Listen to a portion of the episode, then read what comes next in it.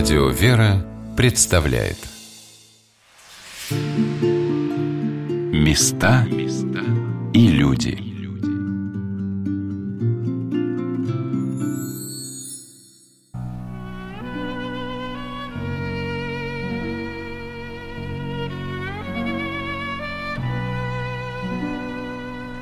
меня всегда вызывали восхищение супруги, которые смогли через всю свою жизнь пронести свою любовь. И никакие трудности и невзгоды не разрушили, не изменили их отношение друг к другу.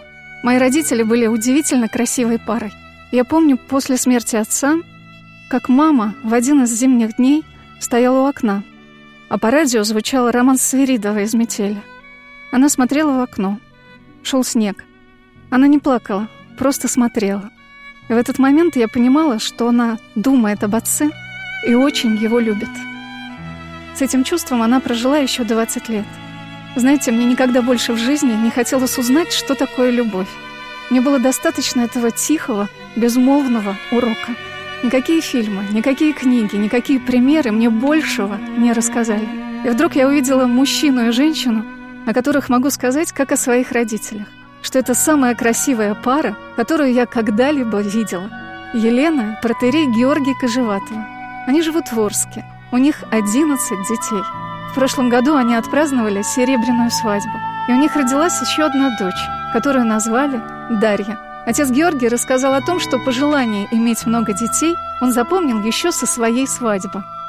Когда мы еще женились, у нас на свадьбе интересное пожелание, которое мне только одно, вот оно, все желают много, хорошего, все в общем. А было одно такое пожелание, стали со стороны матушки, родственники, я знал, что у них много детей, 10.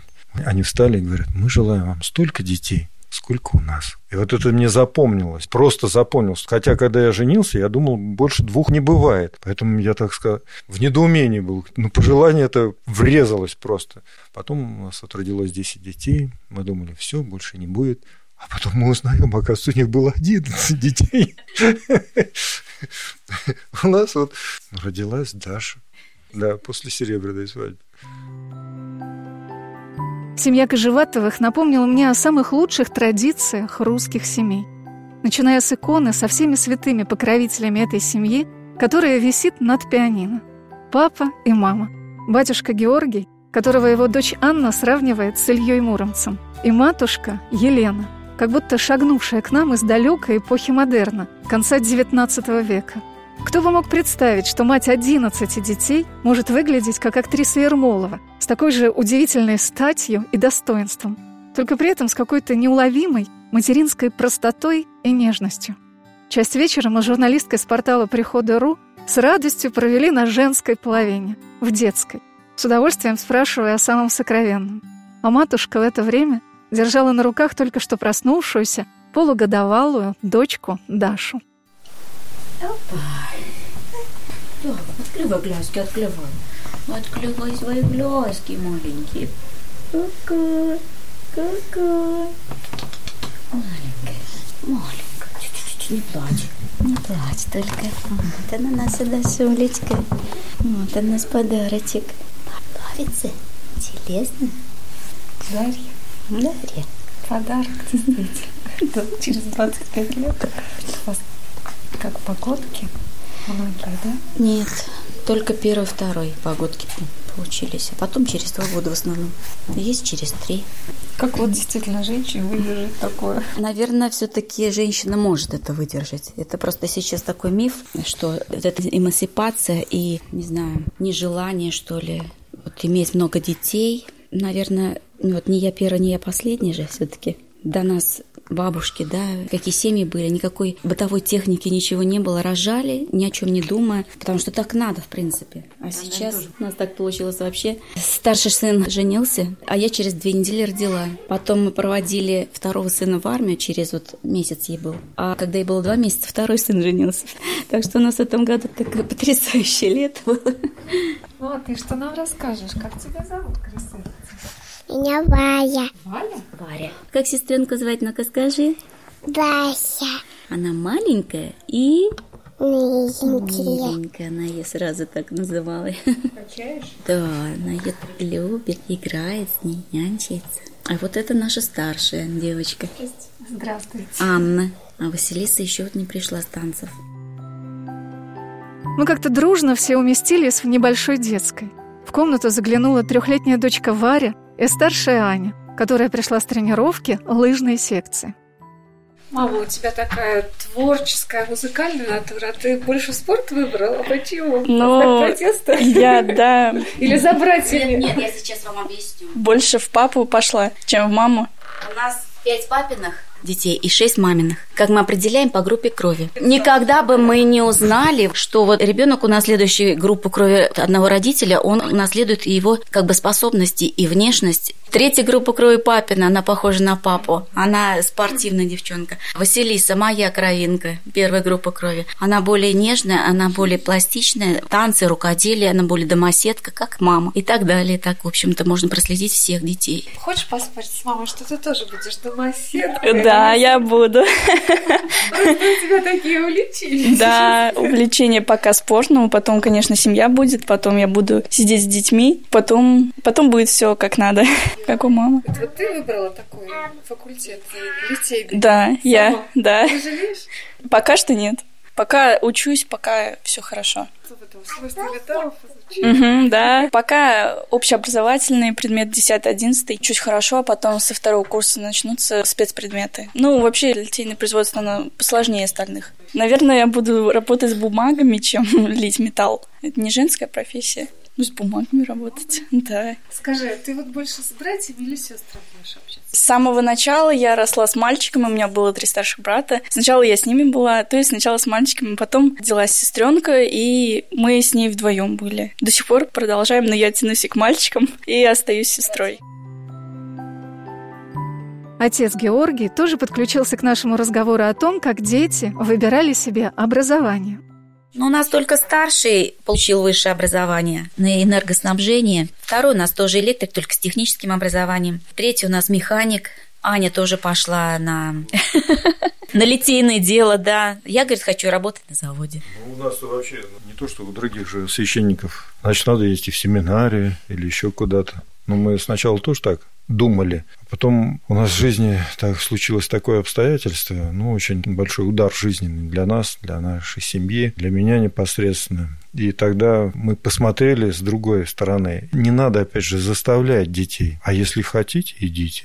Ну, в общем, решайте сами, куда вам идти учиться. Как у старшего получилось, он институт закончил, он хорошо учился, старательный, ответственный. Ну, куда по баллам пошел, примерно ему там нравилось. Я говорю, ну, лампочки хоть будешь заворачивать. Ну, так же и второй пошел на электрик, только в техникум. И он не так усердно учился, так они электриками стали. Но Диму мама хотела, чтобы он поваром. Она говорит, ты повар, там, готовишь. Мы поехали на повара поступать. Приехали, ну, во-первых, там долго учиться, и ты получишь среднее образование, только еще ты должен его получить после того, как придешь с армии, еще год доучишься. Но я смотрю, мы не очень охота, но он просто нам не перечит. Ну, поехали, говорю, проедем про другим техникумом, поехали. Ну, вот проехали. Смотрю, ему в нефтяном нравится. Останешься? Останусь. Также мы поехали с Аней. Аня хотела быть, ну, вроде бы в детстве, врачом вроде хотела быть, медсестрой. Давай в мед, она уже расхотела. И вот мы также поехали в ПИЭТ, поехали в МЕД, поехали еще в индустриальный, еще в один, еще один машиностроительный. Ну и мне там понравилось, и ей понравилось. А еще там женщина в приемной комиссии, она так спрашивает, а ты что хочешь, вот сидеть считать или по-технически что-то? Она, по-технически я тут вообще ничего себе. Ну, говорит, тогда вот есть две такие специальности, литейный, технолог. Я сам в техникуме тоже учился, в индустриальном, в Медногорске только. Там было на технолога половина девочек, половина мальчиков. На литейном-то им были одни мальчики, но редко девочки. А сейчас половина девочек на литейном, половина мальчиков, оказывается. Ну, так вот она пошла, ей нравится. И еще ей что нравится в техникуме, она говорит, здесь нет высокомерных детей. Дети проще. В семье Кожеватовых, рядом с детской комнатой, где спят младшие дочки, вся стена украшена семейными фотографиями. Как же это красиво!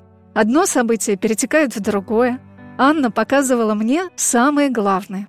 Вот это третий брат, он сейчас в армии, Дима. Это прям проводы его были. Вот это свадьба второго сына Саши. Вот они в ЗАГСе фотография. Эта фотография сделана на свадьбе первого брата. Вот это все семь братьев. Дальше это я, мой выпускной девятый класс. Вот это вот Даша родилась.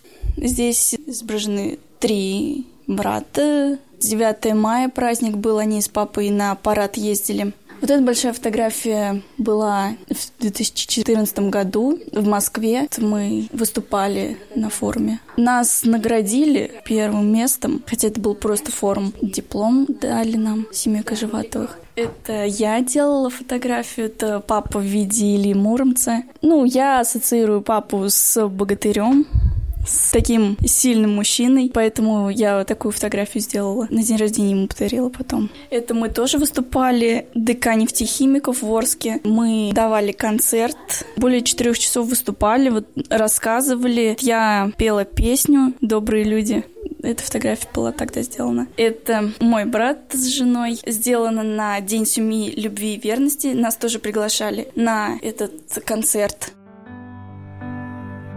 О семейных праздниках и концертах семьи Кожеватовых мы узнали сразу, как пришли в их дом. Матушка Елена показала нам выступление на одном из конкурсов. Когда они находятся все вместе, то возникает такое чувство, как будто попадаешь в какую-то удивительную страну Кожеватовых, где все ярко, красиво и здорово. Мы начинали совсем, я говорю, с простенького. Мальчишки выучились, вот все трое, на гитаре они играли. Все, я говорю, давайте устраиваем там что-то, песенку небольшую, там стишочек. Потом все более... Василиса у нас сейчас танцует на этих семейных праздниках. Аня у нас рэп читает.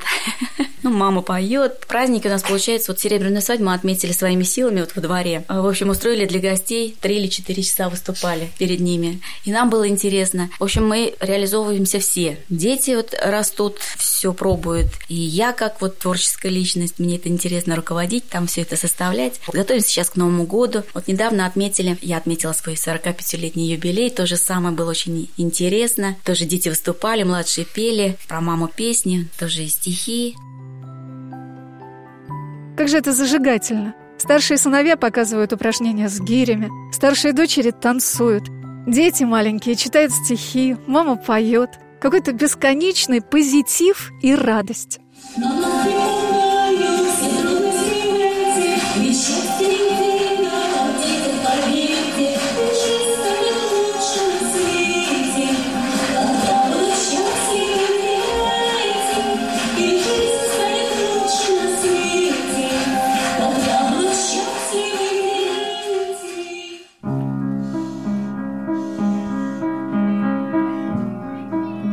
Но было как-то невероятно уютно в стенах этого дома. Как будто какое-то теплое, заботливое облако окружило нас со всех сторон. Я вспоминала все свои самые радостные и дорогие мне дни в родительском доме. А матушка Елена играла лунную сонату.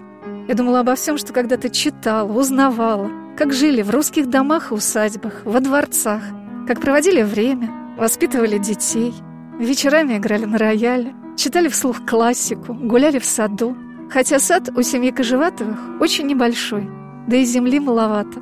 Но все у них как-то по-настоящему, широко, красиво. Как бы хотелось, чтобы такого было как можно больше.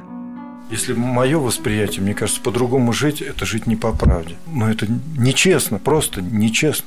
Поэтому вот так вот. Я привык жить с детства, жить не как все, жить своей жизнью не повторять. Поэтому здесь, наверное, это как-то выразилось. Когда друг за другом рождались дети, конечно, меня пугали. Как всякого нормального человека, трудности. И было еще к тому же психологически тяжело, потому что мало примеров перед глазами. И еще, ну, как бы многодетная семья – это объект насмешек и непонимания. Да. Но всегда рядом был, конечно, заботливый верный, надежный, любящий супруг. А вот недавно дочка старшая, она меня часто так спрашивает, мам, как ты вот нас всех выненчила, как ты нас всех вытерпела? Ты же больше не хочешь детей? Я говорю, Ань, если, говорю, от меня что-то зависело, я говорю, может быть, вас никого вообще не было, кроме одного. Поэтому так вот, конечно, я понимала, что это хорошо, дети, ну, ну как это может быть плохо, да? Но я говорю, я боялась четвертого, я была с пятого, я была десятого боялась. Но постепенно все это как-то так вот входило в колею, и ну все так складывалось замечательно. Старшие помогали, младшие тоже такие любящие, такие открытые. Мама, ты лучше всех готовишь, я тебя люблю, ты лучше всех. Это разве не счастье слышать. Знаете, если вот оглянуться назад, то это, конечно, кажется нереально. Вот даже нам, все выдержавшим. Но на пути у нас встречались, конечно, и благодетели, как вот спонсоры. Какие-то одни переставали помогать, появлялись другие, понимаете? Но и в то же время, конечно, многодетная семья, как вот старец Паисий говорит, она всегда имеет нужду. Конечно, кажется, что всегда что-то надо, надо, надо, но и в то же время, довольствуясь малым, можно жить беззаботно в то же время. Ну, в принципе, мы так и живем. Помогают нам хорошо, не помогают своими силами как-то, понимаете? А, чай пить а что, он скипел уже? Кому чего? А владык печеньки принес вкусные. После того, как дети попили чай, они исполнили нам песню, да так дружно, что не сомневаюсь, вам понравится. Для радио Вера.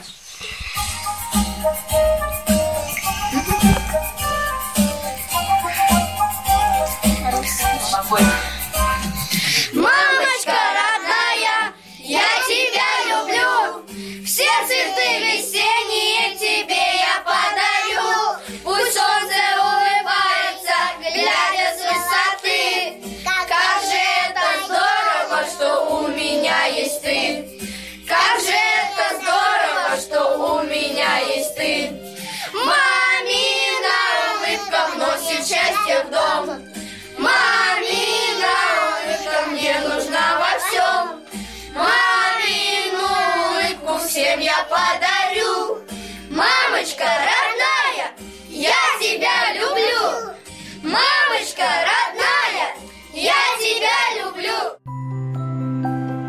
Мы с вами на радио «Вера» путешествуем по местам, где живут хозяйки Медной горы и возрастают уральские умельцы в городе Орске, в гостях у многодетной семьи Кожеватовых. Кто-то из этих детей, наверное, все-таки станет, как отец Георгий, священником, а девочки обязательно будут похожи на маму. Потому что, мне кажется, самое главное, что по-настоящему дарят нам наши родители, это тот прекрасный мир семьи, который они смогли создать и которую наполнили своей любовью и творчеством. И в каждом конкретном случае он неповторим. Это мое размышление или как настрой о том, что получается тюльпаны, они растут и цветут только в пустыне или в степи. Вот люди, которые здесь живут, они получаются как те тюльпаны, которые вот растут и живут в пустыне или в степи. Вот красота, которая есть вот у этих тюльпанов. Вот такой. Не надо уезжать от трудностей. Трудности они нас делают, в общем-то, людьми. А если все гладко и сладко, то мы начинаем деградировать. За родительские заслуги и укрепление института семьи Елена и Георгий Кожеватовы награждены медалью святых благоверных князей Петра и Феврония Муромских. Конечно, мы говорили с мамой и папой Кожеватовыми и о вопросах материальных. Как их поддерживает государство, как на деле работает материнский капитал. Один раз дается. Мы получили его за восьмого ребенка. И все. Я слышала, что вы сказали, что губернатор... Подарил да, нам Калину. Мы ее подарили второму сыну. Материнский капитал мы израсходовали до первого сына. Но мне кажется, все равно, когда вот надеешься не на себя, не, не на свои силы, а вот с Божьей помощью живешь с верой, надеждой, любовью, и как-то все так устраивается. Но это, это не пустые слова. Это мы прожили и действительно убедились на своем опыте. Потому что вот своими силами это просто ну, нереально.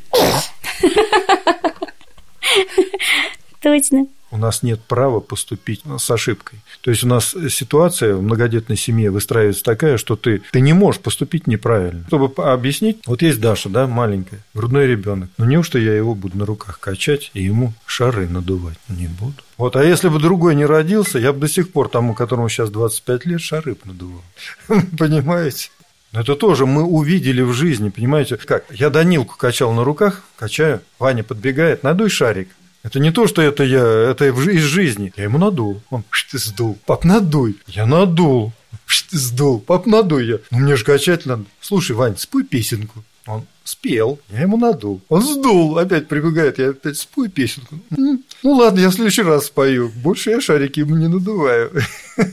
Понимаете? А так бы до сих пор 25-летним, если был бы один, я бы надувал шарик. Так и родители берут на себя то, что должны делать дети. Не надо за них делать, они должны делать сами. И получается, хоть я плохенький мужичок, там, не имеющий мужества, не имеющий смелости, получается, сыновей воспитывал я в какой-то мере ну, по-мужски. И они обрели мужество, которого нет, может быть, у меня, понимаете? Они такие самостоятельные, мужественные, все они могут. И, конечно, они, ну, так скажем, ну, в жизни общественной, общественным, спортивные, они выше меня. Единственное, чего я у них не вижу, я у них не вижу вот этого стремления из поиска смысла жизни. Вот этого я ни у кого не вижу. Вот такого именно внутреннего стремления. Это матушка мне все, ну, она всегда везде говорит, вот у батюшки богатый внутренний мир. Я никогда не, не считал и не считаю, и не знаю. Но я никогда не успокаивался и не успокаиваюсь. Мне все время ну, как-то тяга к мудрости, что ли все время познанию. Я не знаю, как это объяснить, но я не успокаиваюсь и не могу. Мне все время какое-то внутреннее делание постоянно происходит. Углубление, да, понимание жизни, именно понимание человека, себя, людей. Почему так происходит? Почему у людей так происходит? Ну и, конечно, на месте того, что я нахожусь священником, перед нами проходит много людей, и ты начинаешь понимать, от чего что происходит. Начинаешь понимать людей, их внутреннее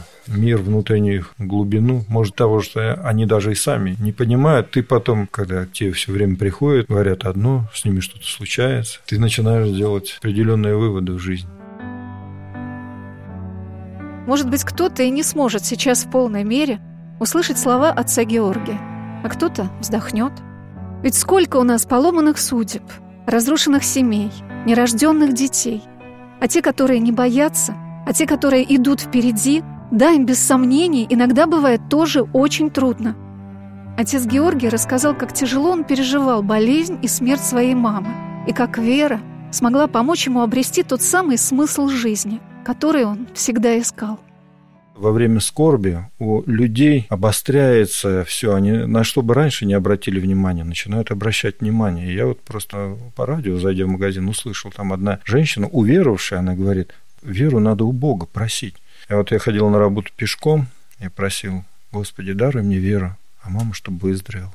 Господь мне веру дал. Мама вот своей болезнью, своей смертью, она всю нашу семью привела к Богу, получается, вот таким образом. И уже потом все наши разговоры, которые были у нас с ней, я понял, когда уже в церковь сам пришел, что мама-то искала Бога. И каждый человек ищет Бога. Но вот люди Получается, мы находимся в заблуждении, мы душе своей предлагаем всегда что-то материальное. Материальным душа не живет. Душа живет только общением с Богом. Ну и после смерти матери, вот спрашиваю, как жить дальше-то? Говорит, ну, пошли в церковь. Говорит, там батюшки, они умные, они все знают, они ответят он тебе, наверное, на твой вопрос. Ну, пришел, я спрашиваю, батюшку, как вот. Говорит, ты знаешь, на твой вопрос я не знаю, как ответить. Вот читай Евангелие, ходи в храм исповедуйся, причащайся. И я так думаю, и все, что ли? В таком недоумении, да, отошел. Я думал, мне сейчас скажут, ну, сверни горы. Я бы свернул. А тут просто ходи в церковь. Да, это просто. Но и не сразу. Я месяца, наверное, через два, через три только первый раз пришел в храм. И то действительно лукавый как. Не мог сразу даже и храм-то найти, хотя знал, где он. Ходил кругом, а он среди своих домов, там, медногорских. Вот и так стал я ходить храм. Даже я более того, я, когда стал читать Евангелие, думаю, боже мой, как же я это не читал раньше? Здесь же все. Но здесь все, что надо для человека. Это то, что я искал всю свою жизнь. Я смысл жизни своей искал. Потом святых отцов. Так вот я стал прихожанином Никольского храма в Медногорске.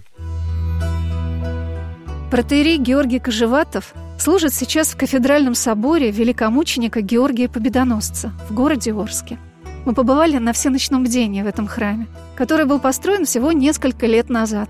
Он очень красивый, белоснежный собор. Зимой на фоне ослепительного белого снега в Орске он выглядит особенно празднично и торжественно.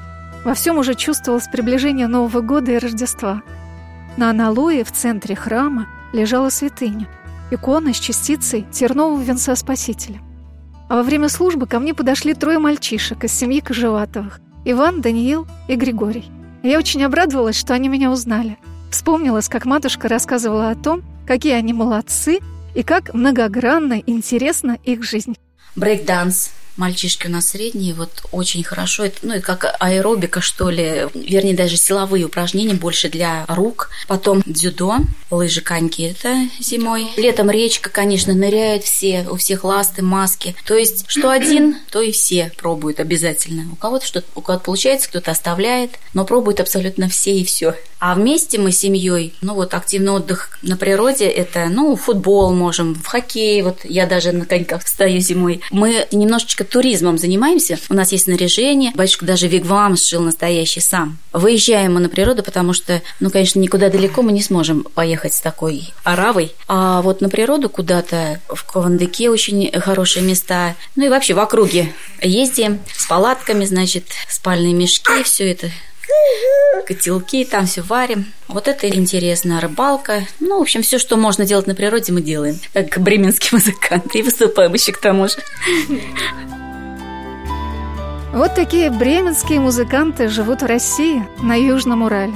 Я благодарна владыке Иринею, епископу Орскому и Гайскому, что он привез нас в этот дом, в котором мы увидели целый мир, в котором есть все, что нужно, чтобы жить, верить и любить.